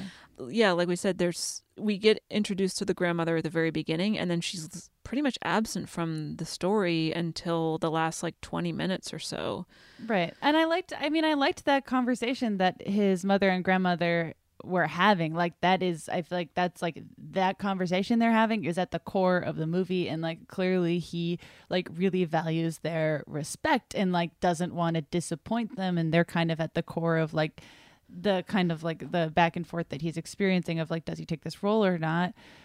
But yeah, but they're just barely there. I don't know. Mm-hmm. Yeah. Yeah, I mean it is it is one of those things where it's like I I wish there was definitely more in that because that that central theme of the movie comes down to two black women talking and it's like I wish there was more of a lead up to it. Yeah. Yeah. It, that that was like that, and then the uh, the unchecked homophobia that Ooh, came yep. up at a few points in this movie were certainly very 1987. certainly yeah. Yeah. But uh, yeah, I don't know. It's that was I mean how the how the female characters are kind of sidelined uh was like really the the main thing that mm-hmm. bummed me out about this movie. Because otherwise it's like saying so much that no movie ever does and saying it that is so like still unfortunately like super relevant. Yeah. And it's like you know black black women deserve to be a, a part of that conversation. And there's just as much if not you know even more like comedic stuff to draw on. Um Mhm. but it's just not what this movie's doing Yeah, I guess that like the the mo the one of the biggest bummers of it is like that's the that's the most that a lot of the black actress the three black actresses in this movie got to do other than the stereotypes in the movie like like that year Yeah. Right? Like, mm-hmm. like that's also like just such a such such a stark thing is like they don't really do a whole lot in necessarily this movie but it's and it's still not it's at least not the thing that they are lampooning in it. And it's like still like such a mind warp of just like awfulness. Like, yeah. Wait, I'm this is I'm looking at Anne-Marie Johnson's IMDb and I'm realizing I've seen her in so much stuff, including she was an iconic role on That's So Raven. She played Mm.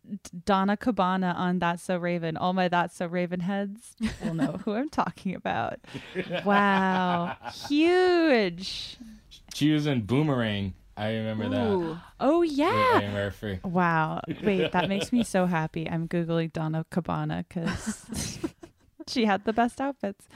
Anyways, um, shout out to Donna Cabonna. Mm, Um, yeah. it's saying it over and over. it gets sillier. I, every I time. wish I knew what that was.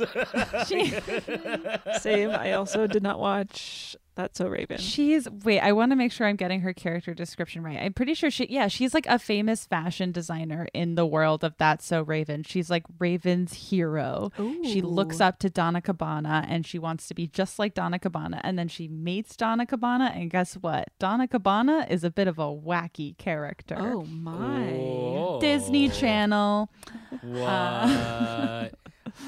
Um, so we know it's uh, written, uh, it's co-written with Keenen Ivory Wayans and Robert Townsend, directed by Robert Townsend. It's produced by Robert Townsend, and there is a woman in the mix here. um, th- there is a uh, female Latinx producer named Lydia Nicole who has gone by Lydia Fernandez at different times in her career, but uh, I did not like I once I saw pictures of her. She was in a bunch of. Uh, she's like a child actor who kind of became a producer and Mhm. now um, is in charge of a, a nonprofit called Common Sense Media and like advocates for representation in media. Uh, but this was like her first producing gig. She was previously in another movie we talked about recently, Stand and Deliver, Mhm. the classic. I think she was one of the students in Stand and Deliver. I'm not I'm not exactly sure. Um, but then she kind of pivoted into um, producing and backing projects that she believed in. She started doing stand up in her late 20s and like started all these like women of color comedy showcases in LA and like I don't know, I just that rules. I enjoyed learning about her and she she started um after that she she collaborated with uh, Robert Townsend I think a few more times. She's like a producer on a bunch of his projects. Mhm. and um and they're buds. So I just wanted to give her uh her a shout out because it's always I mean especially in the late 80s there's like barely any women high up in any Hollywood project. And so I'm glad that she she like had a seat at the table there. Yeah, that's awesome. Shout out Lydia Oh yeah. Shout out Lydia. I wonder if the character in this movie, Lydia, was named after her. I yeah, that probably makes yeah. wow makes you th- I did not I did all that research and did not make that connection Yeah. yeah, see that? See that? That's that symbiotic relationship you Uh. guys have. Your notes fit into each other's notes. Yeah.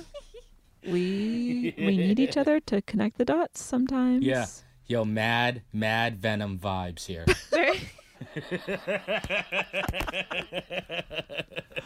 Sometimes I listen to the themes, that Eminem theme song from Venom, when I just need a good laugh because it's so funny. Whoa, I didn't know that was a thing. Oh my I god, you all about have to listen. It's just like him. Who knows what he's saying for most of it? But then he goes just Venom, Venom, Venom, Venom, Venom. But like it's just he just screams Venom, and you're just like, this is such a disaster. It's so, it's the funniest song in the world. I forgot all about that song. Oh man. yeah. It's the best part of Venom. is the They played from in the Venom. movie, yeah. As if that movie could could get any more like bash you over the head with what it's about. Eminem starts screaming Venom in the middle. like it's, so, it's really funny. yeah, that Oh, movie good is grief. wild. Oh, it was great. It was That's great. also the most San Francisco movie. That's like that Yeah. year. It's like that movie and Last Black Man in San Francisco were like I was like, wow, that the, it was like that was part of the the San Francisco come up. Like, yes. San Francisco representation at an all time high. you had Sorry to Bother You, Oh mm-hmm. yeah, same here. Last Black Man from San Francisco, and Venom. Like they all came out like within a year. I was like, yo, mad San Francisco movies, all very similar. Oh yeah. Wow. Incredible. Venom. There- I also just want to uh, do a quick shout out. I mean, I don't really have like much to note in terms of his character, but always love to see John Witherspoon. Oh, man. yes. John Witherspoon, so good, the best. He's his The boss best. at the hot dog stand. Oh, I- Winky Dinky Dog. Winky Dinky Dog. I was curious. I was like, when I saw that, I'm like, I wonder how, like, because their like uniform and the aesthetic is similar to Good Burger, and I'm like, I wonder oh. if Good Burger is pulling from the Hollywood Shuffle aesthetic. Wow. It's the it's the mm-hmm. expanded universe. Yeah. Jamie, I think it's crucial that we cover Good Burger on the Bechdel cast. Absolutely. we ha- in my in my notes I wrote like am I reaching? Winky No. Dinky Dog looks I don't think so. I that Good Burger was my favorite movie. I don't know what year it came out, but whatever year it came out, that was my favorite movie of that year. That'd have been like 97. Yeah. Well, Yo. then Wow, I was like I was like Titanic was my favorite. If it is 97, obviously Titanic is my favorite is movie of 97. But I I would love to see like you at like 10 years old with your top 10 and you're like you're like yo, you're like yo it's it's Titanic it's Good Burger Good Burger. and I found as good as it gets I found it tart Like- a bit derivative for me. yeah Thanks. yeah derivative that was the word I was thinking of tart's a flavor right I think movies can be tart. God, I haven't revisited Good Burger in so long. Oh my god. I But yeah. my little Good Burger antenna went up because they I- had the same like hats. I'm like, maybe that's just what hats looked like at fast food restaurants in the 80s and 90s. I don't know. I think I don't remember. so.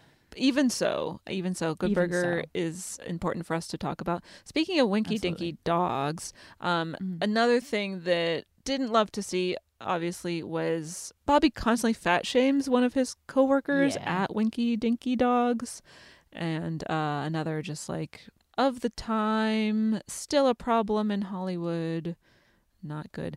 Um, another thing I wanted to, Sam, you brought this up, but I wanted to just say a little bit more about it as far as another piece of commentary that the movie does in terms of um, black actors with really impressive credentials being forced into again just the reductive roles that are available to them because there's that scene where like that guy's like i just i got my degree at the royal academy of dramatic art. And then he goes on to try to audition for this role. He doesn't do a good job. And then he's like wait a minute i can do it in iambic pentameter. Um I yeah yeah. I always I always think of it as a class thing.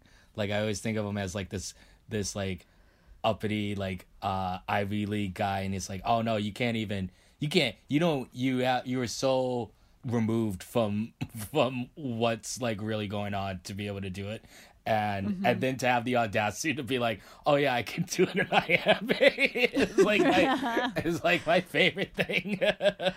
I was it's very it's so funny. I was reading it as how so many black actors will have like or just like performance artists in general, they'll have gone to like Juilliard or like, you know, some really well-regarded school, they'll have an impressive educational background, they'll have had to put in so much more work than their white peers, but, you know, have access to way fewer opportunities to showcase their hard work and their talent.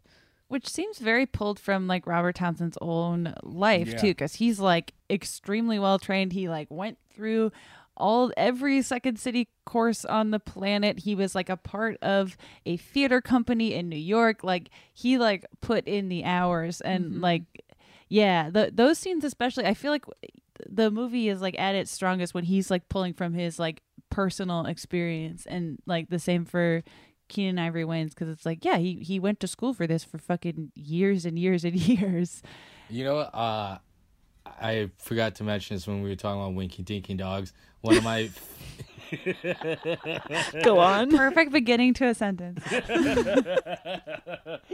I uh I just love when he's like when we see that the minimum wage has only gone up five dollars Oh my gosh. in thirty two in thirty two or thirty three years. Yeah, I was like, holy shit.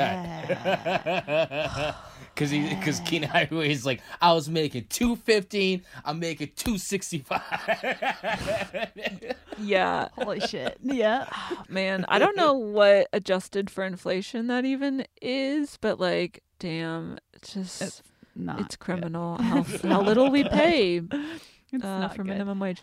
Um, I wanted to, uh, Caitlin, you referenced this at the beginning. I have some some notes on it that how this movie was received at the time of its release. Yes. Um, so it's kind of I, I I did notice that there were a few lukewarm reviews based on kind of the stuff we were talking about where like some reviewers kind of knocked Townsend for not addressing or just kind of making light of the struggle of black female actors Mm-hmm. and also of queer people and like there were certainly points lost mostly from female um, reviewers from that Yeah. but uh, it's generally really well reviewed when it comes out ebert gave it three stars Wow. which i mean He's only got two thumbs. He's only got two thumbs but he's got three stars. Where's this And he- motherfucker getting these th- these stars from? and and he does i guess I guess he does three out of four stars. So Yeah, if, he does the- if you're thinking of five like so he he gave he's like he said it was an artistic compromise but a logistical triumph announcing the arrival of a new talent whose next movie should really be something. And it's like mm-hmm. shut up. But like whatever Yo, you sounded just you sounded just like Tarantula when you said it. Well, It's like people people liked it, and it, it was it did really well, and it seemed like um yeah everyone was like oh wow like here's this like new auteur, and so so that I found that I honestly like you just never know with especially in like the late '80s where it's like there's next to no one in the film reviewing community that is not an old white guy that like is really trying to be Rod- Roger Ebert, so. I think There's that. worth noting though that at least on the Rotten Tomatoes count, mm-hmm. this movie was only reviewed by 25 critics versus major Totally, yeah. blockbuster wide release movies that will get hundreds of reviews. So this is the type of movie that, like it could have been elevated had more critics reviewed it and reviewed it positively and mm-hmm. like that would have encouraged more people to see it. And in fact, I'm curious so listeners, tell us how familiar you are with this movie because this movie I think is kind of it's like off the beaten path Oh yeah. for a lot of audiences. Yeah. Like it's not a super well known movie, and I knew next to nothing about it before we started prepping for this episode. Yeah, I feel like most people I know very few people who have heard of it. It's always like it's always either someone has seen it and loved it or has never even heard of it. Right. Like I I've never met someone who's been like, "Oh, I heard of it. I, I I've always wanted to see it." You know, I've never like Yeah. like it's that kind of movie where it's like uh, people who would be into it have like definitely seen it, you know, or they're like, "Wow, I can't believe I didn't see it." Uh, you know, it's like it reminds me of Nights of Renante. Is that how you say it? Nights of Rodanthe. I'm like, is is Rodanthe a person or a place? Um, we don't know. I think it's a small village in Italy. That's honestly a safe bet. I was hoping you both were gonna be like, "Oh yeah, yeah, yeah, I've heard of it." no, here's what's really embarrassing. I've seen Nights in Rodanthe, Nights of Rodanthe. I don't know Of what preposition it is. I've seen that movie. I have no idea what Rodanthe is. I I can't. Oh, I don't no. remember. It reminds me of uh, that movie Evening. You ever see that? No. It's like Vanessa Redgrave and like Patrick Wilson and um, cl- um, well, uh, uh, what's her name from uh, Center Beauty? The or no Beauty, Beauty State, the one with Billy Crudup, where he, he's like uh, Claire Danes and Claire Danes, and uh, I don't know why that was the movie that I Yeah, well- Claire Danes. the way that you got to Claire Danes, that that was some more uh, Tom Hardy Venom. Rodanthe is a tiny village. oh wow! it is. Yeah. Hell yeah! Nailed it. Hell yeah. Yeah, you guys think you guys thought I didn't bring fucking notes. I brought notes. I brought notes to the Bechdel. You know what I mean? Well, um, does anyone have any other thoughts on Hollywood Shuffle? Oh yeah, we were talking about Hollywood Shuffle. That's one of my favorite movies. Yeah. We should do we should do a podcast episode about it. Yeah. Which- Oh I yeah. mean, sometime. I. I think that might be a good idea. We'll see.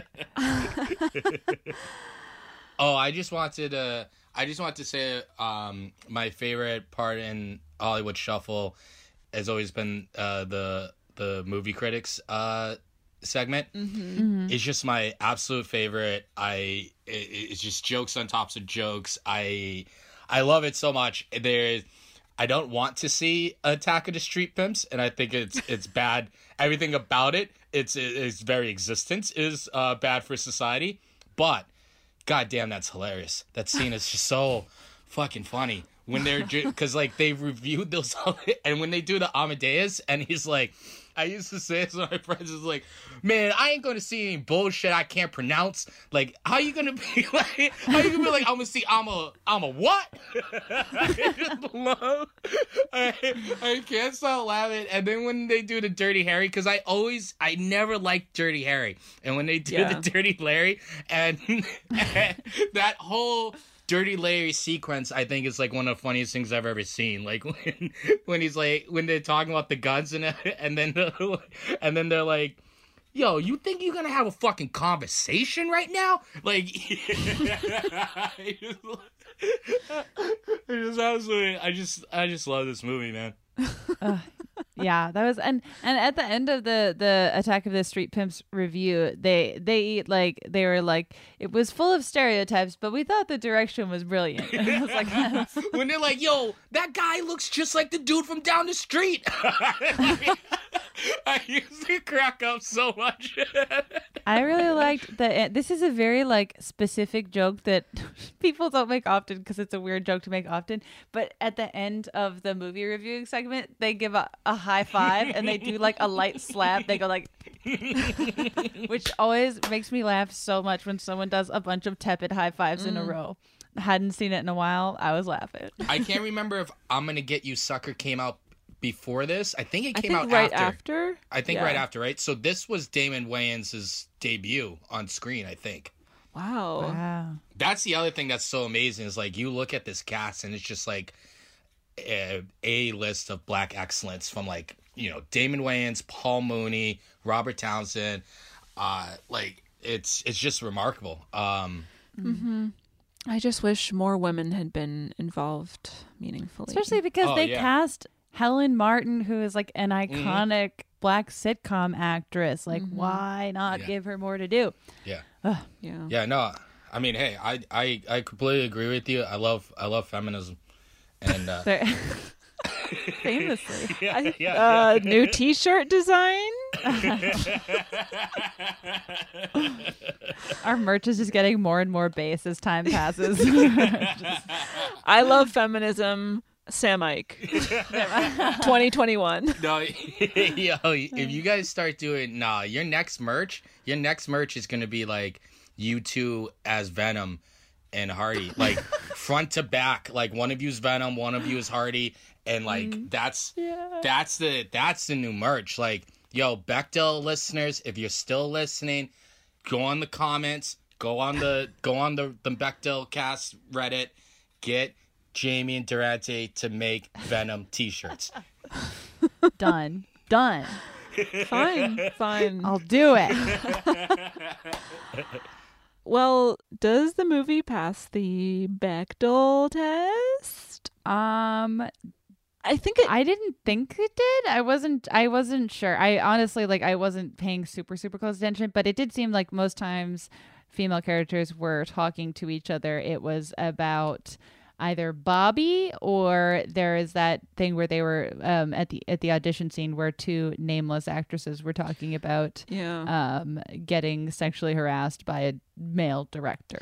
There's a couple. So- There's a scene where the like the casting director, I think, is like her Oh, role. yes, yeah. Her she is named as Millicent. She is talking Mm-hmm. to another woman who gets named as Miss Strickland, and they talk about the role that Miss Strickland is auditioning for and like the type of person they are looking for. So that technically passes. And then the scene with yeah. Bobby's mom. I was so nervous. Wait, so it does pass? I think it does. wow. Cause well, I would also I think there's an argument to be made for the scene where Bobby's mom and grandma they are talking about Bobby, but it's part of a larger conversation about negative representations of black people in media. So I was like, okay, that that feels like it could be maybe an exception to the rule. I don't know. Bottom line, women aren't in this movie enough. There's not enough commentary on the way black women are represented in media. No, and it's a bummer because there's more than enough like room for it in Exactly. this movie, and like more than enough material to Mm. and things to be said Yeah. About it. And with that in mind, as far as our nipple scale, in which Oh, we rate the movie on a scale of zero to five nipples based on an intersectional examination of the movie, even Mm-hmm. though it is providing a lot of really funny and effective commentary on the way black men specifically are represented in Hollywood.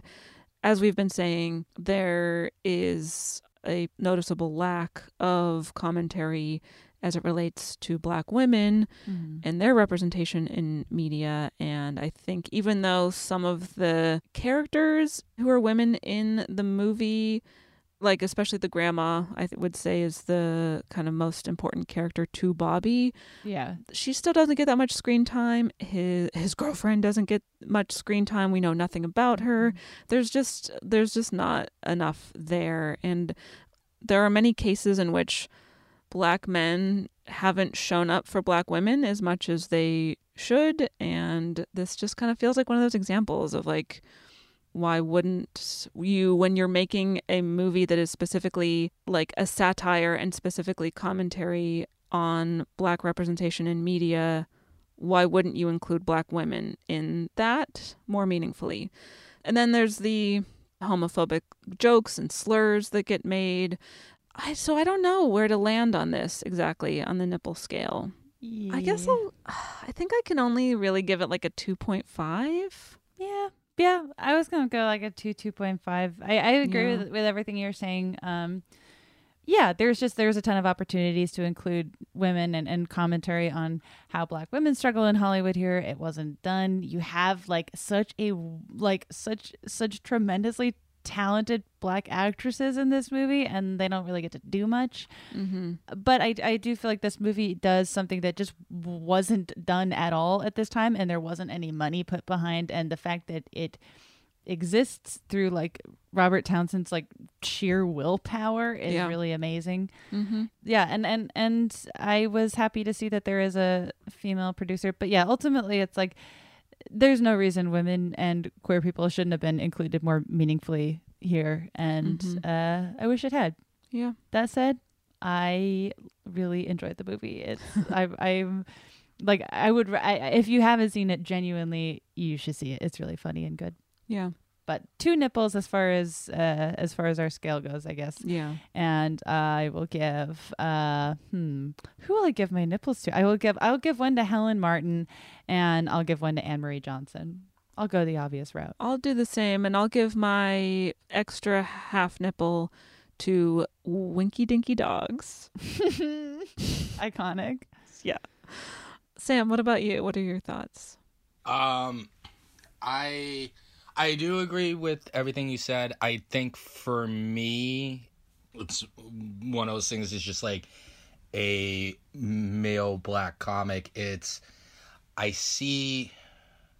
I look at the film and I just see what it what it's done, Mm-hmm. and to me, I feel like some of its shortcomings is made up for what it has done for black creative people as a whole for 30 years. Sure. And I think that it set a standard, it set a precedent, it set a pathway. And I think that pathway has been used greatly for men and women. This there's still like a there's still a lot to do, but I I do feel like it does do that.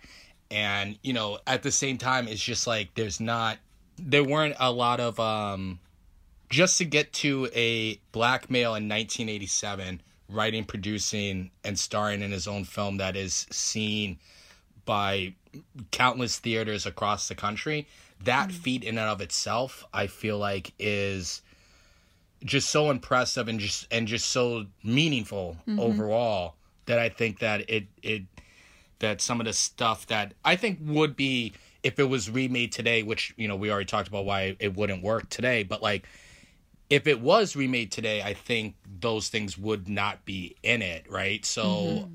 I I look at it as like it also probably wouldn't have as meaningful of an impact as it did then. And I, I Sure. feel like what it does there, I feel like is just like it's the only thing I can see when I see the film. Yeah. Mm-hmm. But I, I again don't I don't disagree. It's just it's just it, it's just something that I I can only see its progress mm-hmm. because it's just it's the only thing like it. There's there still hasn't been Yeah. anything quite like it besides Scary Movie, which is made by the the co-writer of the film. You know, um, so it it's a feat that only two black guys have ever done in 30 years, and one of them, both of them were in that same movie. You know, so it's it, it's just that that's that's what I see. But I also don't disagree with anything you said.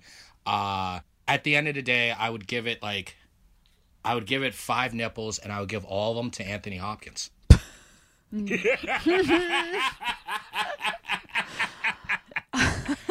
The twist. Wait.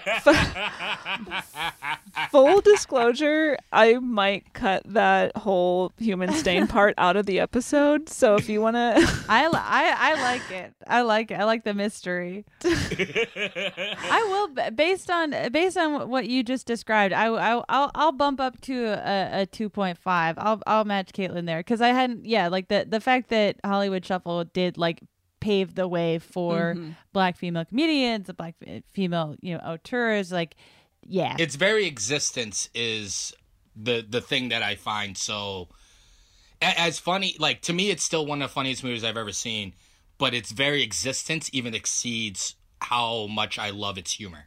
Mm-hmm. Sure. Yeah, it, its legacy, even though, and that's what kind of like, I wish it had, it definitely has a legacy and it definitely did a lot to pave the way and inspire particularly black filmmakers and just artists of color. I wish that it had a bigger legacy in terms of, I wish more people have seen this movie. But, but you can see its impact truly like what it was it was kind of fun to watch this movie and also and and be able to be like oh i you know i've seen like a ton of tv and movies that clearly are pulling from this movie i just didn't realize it Right. Hmm. Totally. yeah Yeah, it's and it yeah, it's just it's so I can't stress enough how to any listener that hasn't seen it like how goddamn funny it is. It's so funny. Mm. Do mo oh, I I wonder, do most of your listeners have they seen the movie? Like do they tell you if they've seen the movie like Some people only listen to the episode if they've seen the movie. Some people will wa- will Some listen to the episode regardless. regardless of whether or not they've watched the movie. Yeah, because most of the movies you guys do is old. So I was I, I was always fascinated. Like, yeah, because I wonder if I I wonder I wonder if anyone's listened to this and hasn't seen it and still wants to see it. Like, you know what I mean? Like, I- it's always I'm always I'm, I'm fascinated. Like, if that if you guys have any of that kind of like ratio, if like there's a lot of people that are like, oh yeah, yeah, I checked out Lolita because I heard it on the Bechdel. hopefully not that one but I think I think that um regardless of it its shortcomings that we discussed, I think this is a movie worth watching. So if you have not seen it Hell and you have listened absolutely. to this episode all the way to this point, I would recommend checking the movie out because it, again, it's still making a lot of meaningful and important and effective points Mhm. that are still again all too relevant today. So in that way, it like there's some things that like age poorly about this movie. The you Yeah. know the homophobia and the fat shaming and the kind of ignoring women. But there's other there's many other things about you know it. the ignoring one but the- there's other but other things about it are are still sadly pretty relevant. So mm. yeah. Um, well, Sam, thank you so much for joining us on this roller coaster of an episode. uh, I've had a blast. me too So Oh, thanks for being yeah. here. Uh, where can people check out your your stuff? Follow you on social media. Yeah, um, you can follow me at uh, the Sam Ike on Twitter and Instagram. Um, you can also, um, if you want, I've been trying to become like the biggest Zoom comic. So if you can follow me on Zoom, Hell I'm, yeah. I'm www.zoom.com slash 467HP52FC27WXY. That's my Zoom link. Click on it. I'll join you. Get in the group. Build my brand. Fuck yeah. Amazing. It's gonna happen. Yeah. I got a good feeling about this, Sam. The pivot to Zoom is gonna be huge. It's gonna be big. Yo, Loftus, I'm gonna be crushing it. I'm gonna get like I'm already at like I'm already at like three thousand Zoom followers, yo. Wow. just people just sitting there waiting for me to come on and be like, yo, here's my house. and you know what? You know who also is going to hear this? Jill Loftus. Jill. Oh, Jill's about to send a Zoom request. Did she listen to every episode? Yeah. She listen. She she will listen to your episode. She doesn't listen. Caitlin has a, a more thorough mother than I do. My mom does listen to every episode. Hi, mom. Hi, Thanks. Lori. Yo, Mrs. Tarantula, yo, shout out.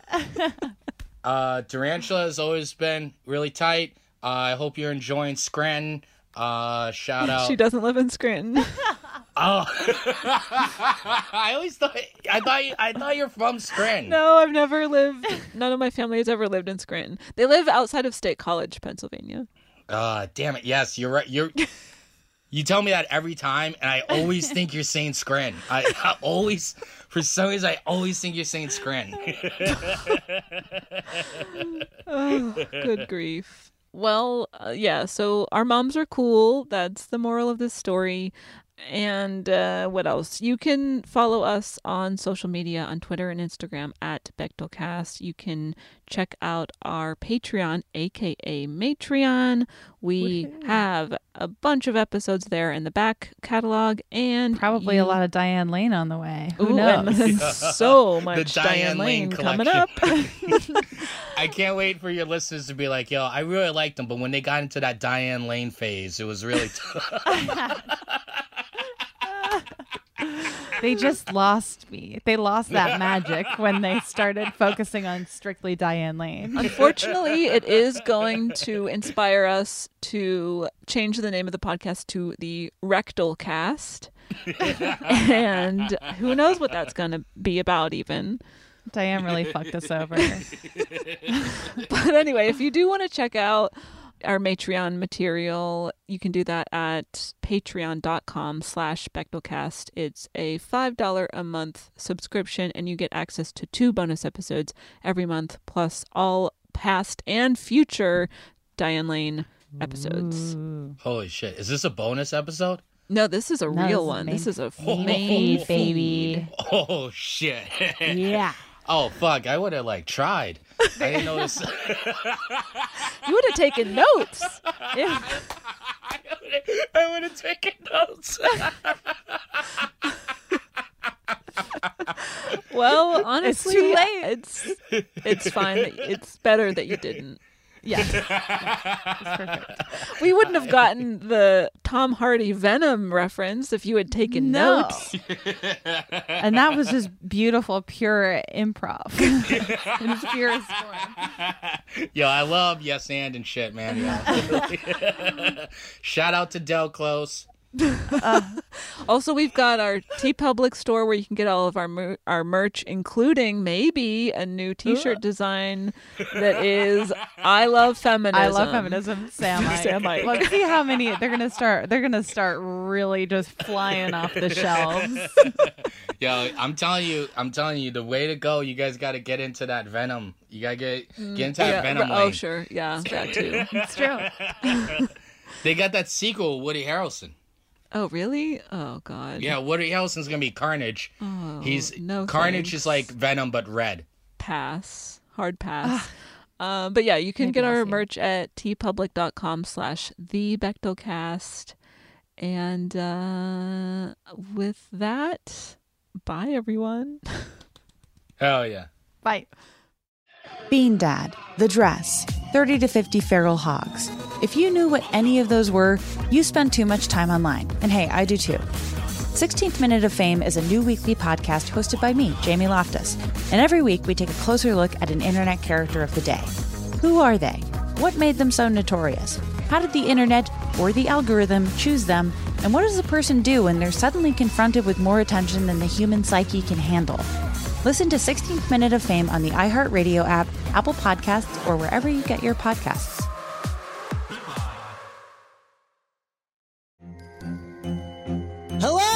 Acclaimed comics writer and notorious Scott Summers hater, Rosie Knight. Well, hello, Emmy winning podcaster and totally unbiased Targaryen royal supporter, Jason Concepcion. Somehow the X Ray Vision podcast has returned. And like always, we'll be here every week. You'll hear from TV writers, actors, comics creators, pop culture critics. Nothing is off the table. Listen to X Ray Vision on the iHeartRadio app, Apple Podcasts, or wherever you get your podcasts. The Black Effect presents Family Therapy, and I'm your host, Elliott Connie.